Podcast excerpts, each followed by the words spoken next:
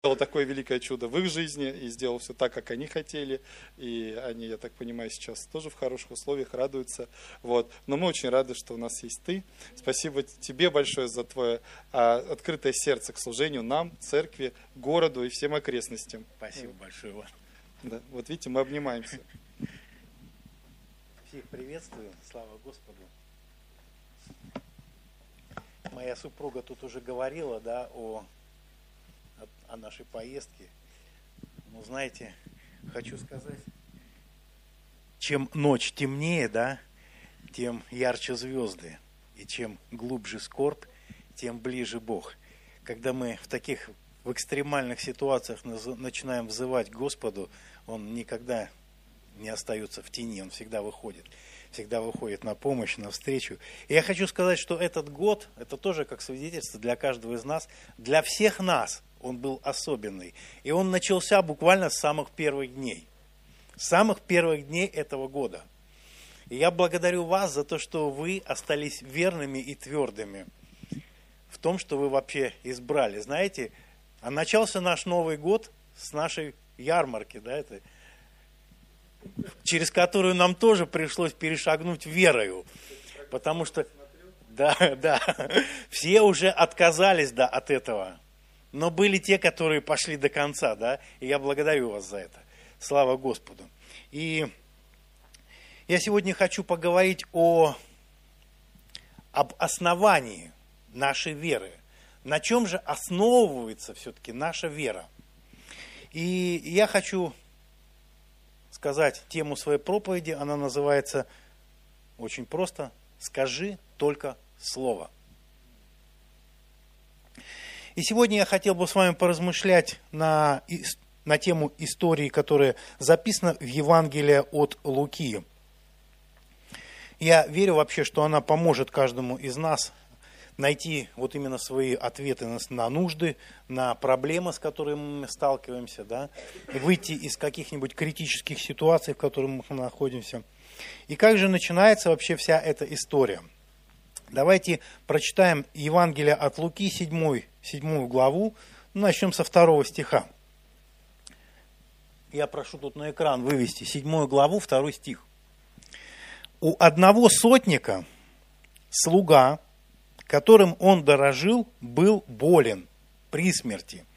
Ну, вообще тут информации в этом стихе уже очень много. Смотрите, кто, кто такой сотник? Это был человек, у которого в подчинении находилось других 100 человек, да? то есть их называли сотниками. И это был римский, скорее всего, высокопоставленный человек, да. И, как правило, вообще вот на такие должности, ну, абы кого никогда не ставили. То есть, скорее всего, он проявил себя как верный, да, как действительно послушный человек, который был предан своему делу. И на такие должности случайных людей не ставят. И человек, о котором идет речь, вот, наверняка упорно очень умел трудиться, да, добиваться, и долгое время, видимо, проявлял себя с какой-то положительной стороны и завоевал расположение вышестоящих.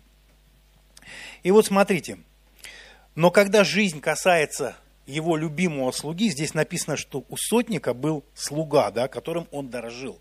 Ну, первое, что удивительное, мы знаем, как относились раньше к слугам иди, сделай то, иди, принеси все. То есть ими повелевали. Их могли продать, их могли наказать, их могли обменять. То есть это был как товар. То есть человек, который находился именно в рабстве, то есть это еще можно сказать раб. Слуга – это раб. То есть и он был, короче, ну, сам от себя, но независим. То есть он не мог ничего изменить сам в своей жизни, если этого не захочет его господин. Его не могли, он сам не мог уйти до тех пор, пока его не отпустят. И смотрите, написано, что у сотника был слуга, которым он дорожил. Удивительно, что римский человек дорожил слугой. И он, этот слуга, написано, что был болен. И его состояние, видимо, действительно было критическое. Там написано, что он находился при смерти. Вообще,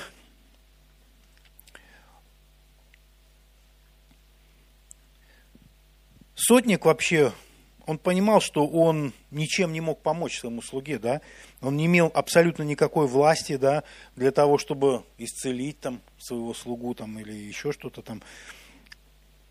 И этот слуга находился буквально на волосок от смерти. И мы встречаем довольно очень похожие истории и в наши сегодняшние дни.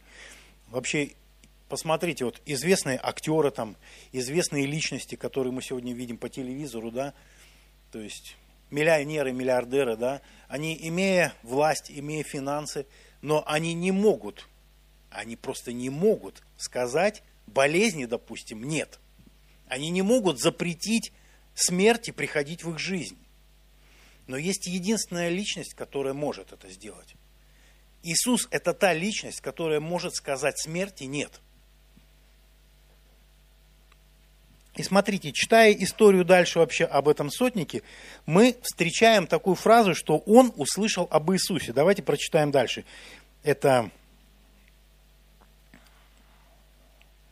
сейчас скажу, третий, третий стих. «Услышав об Иисусе, он послал к нему иудейских старейшин просить его, чтобы пришел исцелить слугу его, услышав об Иисусе. Что мог он услышать об Иисусе? Ну, Библия нам не говорит о том, что он услышал, да? Но мы можем предположить, если мы читаем эту главу дальше, то там написано, помните, у Иоанна Крестителя был, ну, сформировался тоже такой вопрос, да? И что ответил ему Иисус на это? Это 21, 22, 23 стих. А в это время он многих исцелил от болезней и недугих, недугов и от злых духов, и многим слепым даровал зрение. И сказал им Иисус в ответ, «Пойдите, скажите Иоанну, что вы видели и слышали. Слепые прозревают, хромые ходят, прокаженные очищающие, очищаются, глухие слышат, мертвые воскресают, нищие благовествуют, и блажен, кто не соблазнится о мне». Я думаю, что именно это услышал, услышал сотник, услышав об Иисусе. Именно эти вести дошли до него, потому что это невозможно было просто утаить. Понимаете, слава об Иисусе шла по всей стране.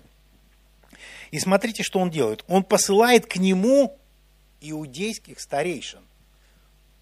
Римский гражданин да, посылает к нему иудейских старейшин. Кто такие иудейские старейшины? Так это те, которые имели власть какую-то, да, которые были тоже значимы среди иудейского народа, которые, ну, на которых, в принципе, можно было положиться, да, которые считались авторитетом вообще.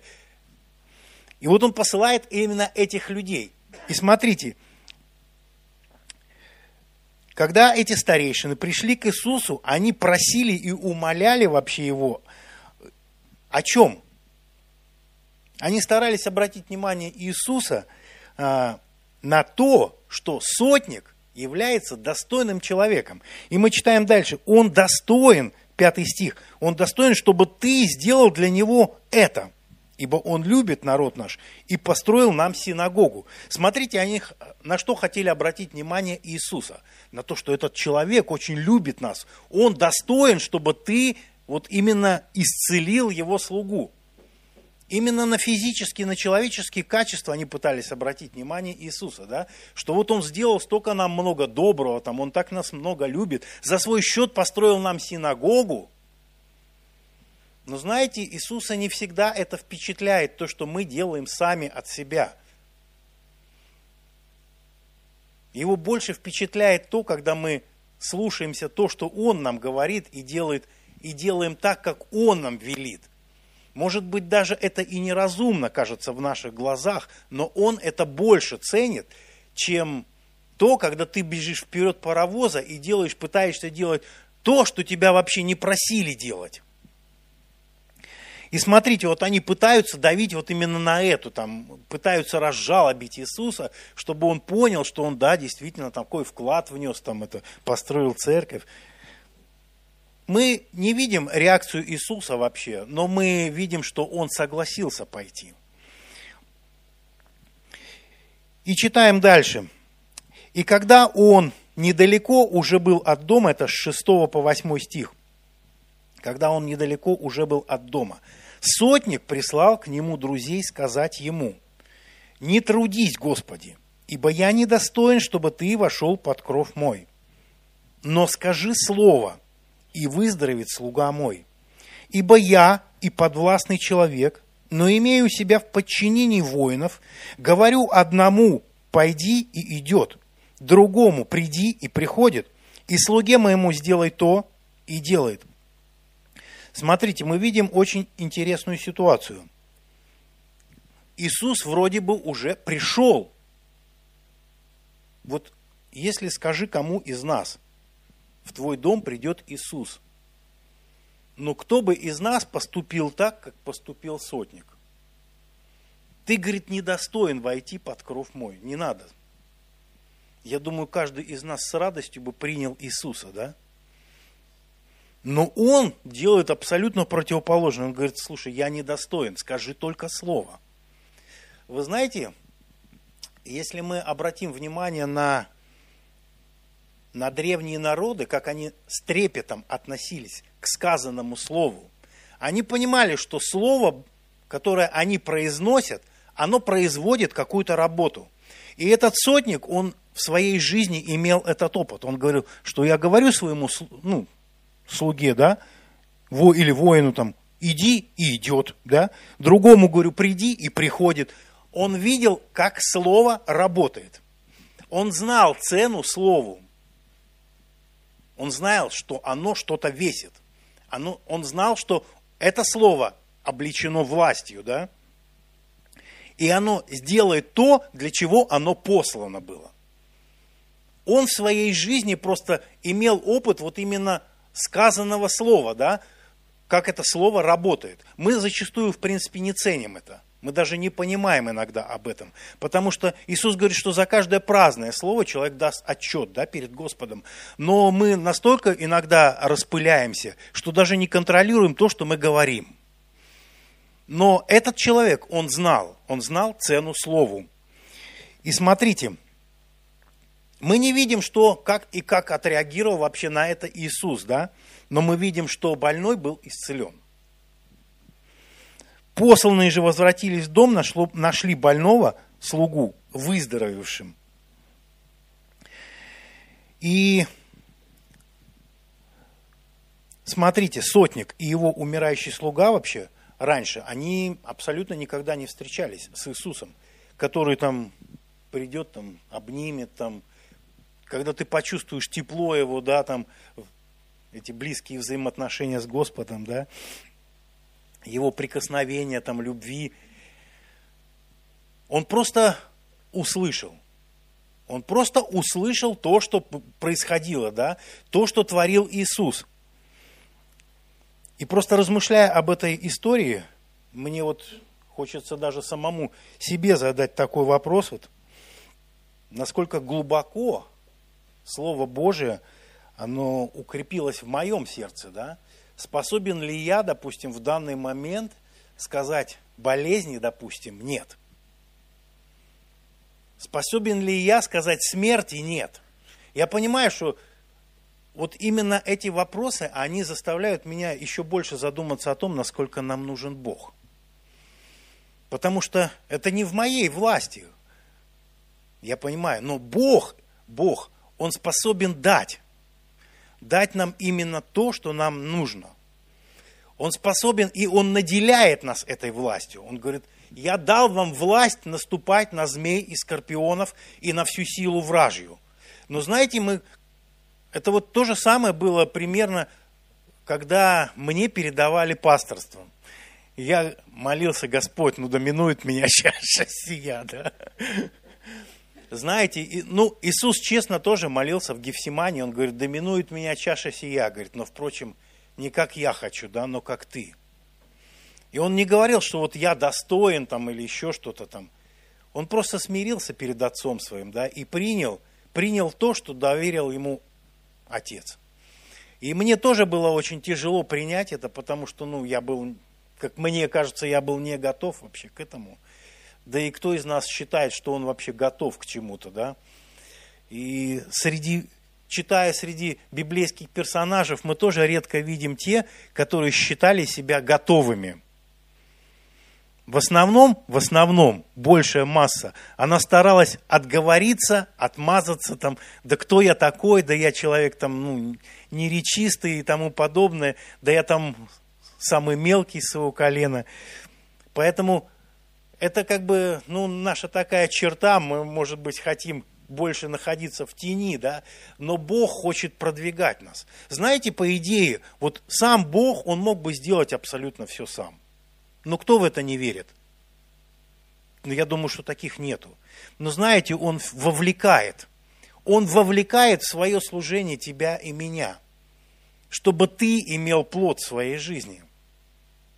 Вспомните то, что мы говорили с вами на прошлом служении, на позапрошлом, о Вартимее. Но неужели Иисус не мог подойти к Вартимею и сам исцелить его? Нет же. Он посылает своих учеников и говорит, приведите их, его ко мне. Он хочет тебя задействовать. Неважно на то, как ты вообще реагировал. Вот эти ученики сначала пытались заткнуть этого Вартимея, говорили ему, замолчи, а потом говорит, иди, зовет тебя. Он давал им возможность поучаствовать. Он их вовлекал в свое служение. Независимо от того, насколько они были не готовы. Но он их готовил. Он понимал, что придет время, и настанет момент, когда они будут готовы нести эту благую весть по, до края земли. И знаете, Бог сегодня хочет подготовить каждого из нас. И вот этот сотник для нас является чудеснейшим просто примером. Вот смотрите, я просто удивляюсь, насколько была велика его вера. Даже Иисус был удивлен. Мы читаем, что 9 стих, услышав сие, Иисус удивился ему. Знаете, ну, немного вещей удивляло Иисуса вообще. Но тут написано, что он удивился. И, обратившись, сказал идущему за ним народу, сказываю вам, что и в Израиле не нашел я такой веры. Он пришел к погибцам овцам дома Израилева, да? Он хотел именно там найти такую веру. Но он говорит, я даже в Израиле не нашел такой веры. А тут человек, просто опираясь на слово, говорит, скажи только слово, и выздоровеет слуга мой. Не надо ко мне приходить домой, не надо возлагать руки, не надо молиться, скажи только слово. Знаете, я хочу сказать, что мы каждый день с вами читаем Слово, которое нам оставил сам Господь. Вот основание ли это для нас? Или это просто мы читаем текст? Бог хочет, чтобы это стало для тебя и для меня именно основанием. То, на чем ты стоишь и не колеблешься. Сказал Господь, и будет так. Это как говорили о том, что Иисус Навин имел иной дух. Да? Он сказал, неужели Господь не сказал, да? Господь сказал и исполнит. Он уповал на слово, которое ему сказал Господь. И сейчас Бог говорит в твое и мое сердце просто. Уповай на слово мое. Потому что, знаете, Иисус и Его Слово, Бог и Его Слово, они неразделимы. Впуская Его Слово в свою жизнь, ты впускаешь самого Бога. И знаете, в нашей жизни очень часто встречаются такие ситуации, допустим, когда нам нуждае, нужно исцеление, да? И ты думаешь, ну, а вдруг это не Божья воля? Вдруг Господь не хочет этого, да? Нет, я хочу сказать, что Бог хочет, чтобы ты был здоров. Не только физически, но духом, душой и телом. Чтобы ты во всей полноте был здоров. И здравствовал, и преуспевал во всяком деле. И есть место, которое написано в первом послании Петра, 2 глава, 24 стих, там написано, что Он, грехи наши, сам вознес телом своим на древо, дабы мы, избавившись от грехов, жили для правды. Ранами его вы исцелились. Слово было сказано.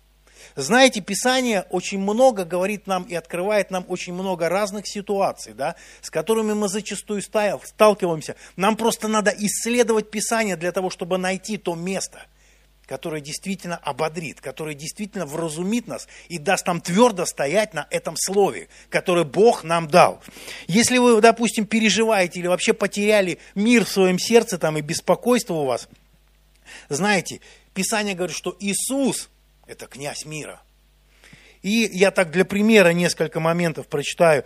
Евангелие от Иоанна, 14 глава, 27 7 стих написано, «Мир оставляю вам, мир мой даю вам, не так, как мир дает, я даю вам. Да не смущается сердце ваше, и да не устрашается». Да? И смотрите, если в вашей жизни какая-то нужда, какая-то проблема, если вы в чем-то нуждаетесь, послание к филиппийцам – Павел пишет, 4, 4 глава, 19 стих. «Бог мой да восполнит всякую нужду, всякую нужду вашу по богатству своему в славе Христом Иисусом». Знаете, Бог всегда хочет присутствовать и участвовать в твоей жизни. Он не хочет стоять в стороне. Он хочет быть с тобой. Он хочет быть со мной. И сотник, он знал – он знал силу слова. Возможно, он знал только силу человеческого слова, но тут сработало просто его это уже навык, да, и он доверился слову Иисуса Христа. Он сказал, скажи только слово, и выздоровеет слуга мой. Он не побежал, он не побежал к врачам, не побежал к своим религиозным там лидерам, потому что знал, что там он ничего не найдет. Иисус это единственный, кто облагает, обладает силой исцелять, освобождать, спасать. И смотрите, в чем твоя нужда? Я хочу сказать, что Иисус, Иисус есть ответ на всякую твою нужду – Неважно, в какой нужде ты находишься. Мы сейчас не говорим, малая это нужда или очень великая. Всякая. Иисус способен ответить на всякую твою нужду. И хотел бы в заключении сказать о том, что Иисус заплатил на кресте за твои нужды, за твои болезни, и сегодня мы можем получить абсолютно любой ответ на интересующий нам вопрос. Тот вопрос, который действительно мучает наше сердце, который не дает нам покоя. Потому что у нас зачастую очень много вопросов, да, но эти вопросы, они как бы не связаны с состоянием нашего сердца. Это просто вопросы. Но знаете, когда появляется жажда, когда появляется реальная нужда – когда ты понимаешь, что это тебе необходимо, и ты без этого не можешь, приходит Господь. Бог изливает на жаждущее и потоки вод на иссохшие. Когда наше сердце открывается для Него, Он способен дать дождь. Дождь на эту засохшую землю. И знаете, в один момент эта засохшая земля, она станет райским садом. Для Бога нет ничего невозможного. Он может твою пустыню превратить в райский сад. Если ты сегодня в чем-то нуждаешься, твой ответ – это Иисус. Я не говорю это тем, которые, может быть, еще далеки от Господа. Я говорю это всем нам.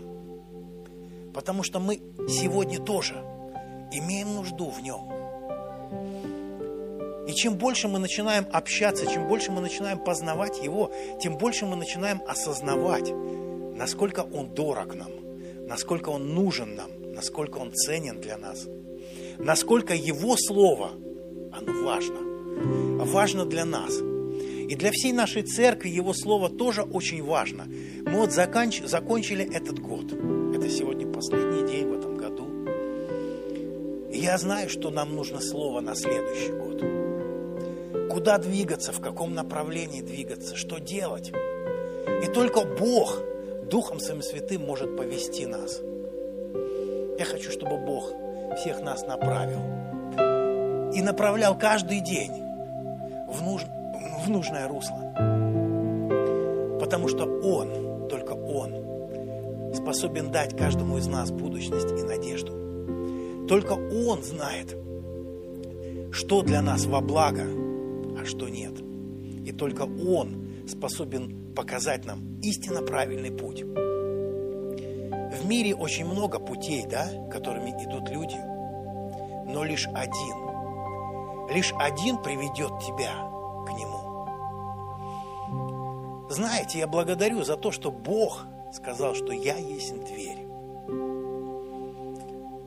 Можно построить дом, где нет двери. Знаете, дверь, она облегчает вход в дом. Не надо лезть через окошко.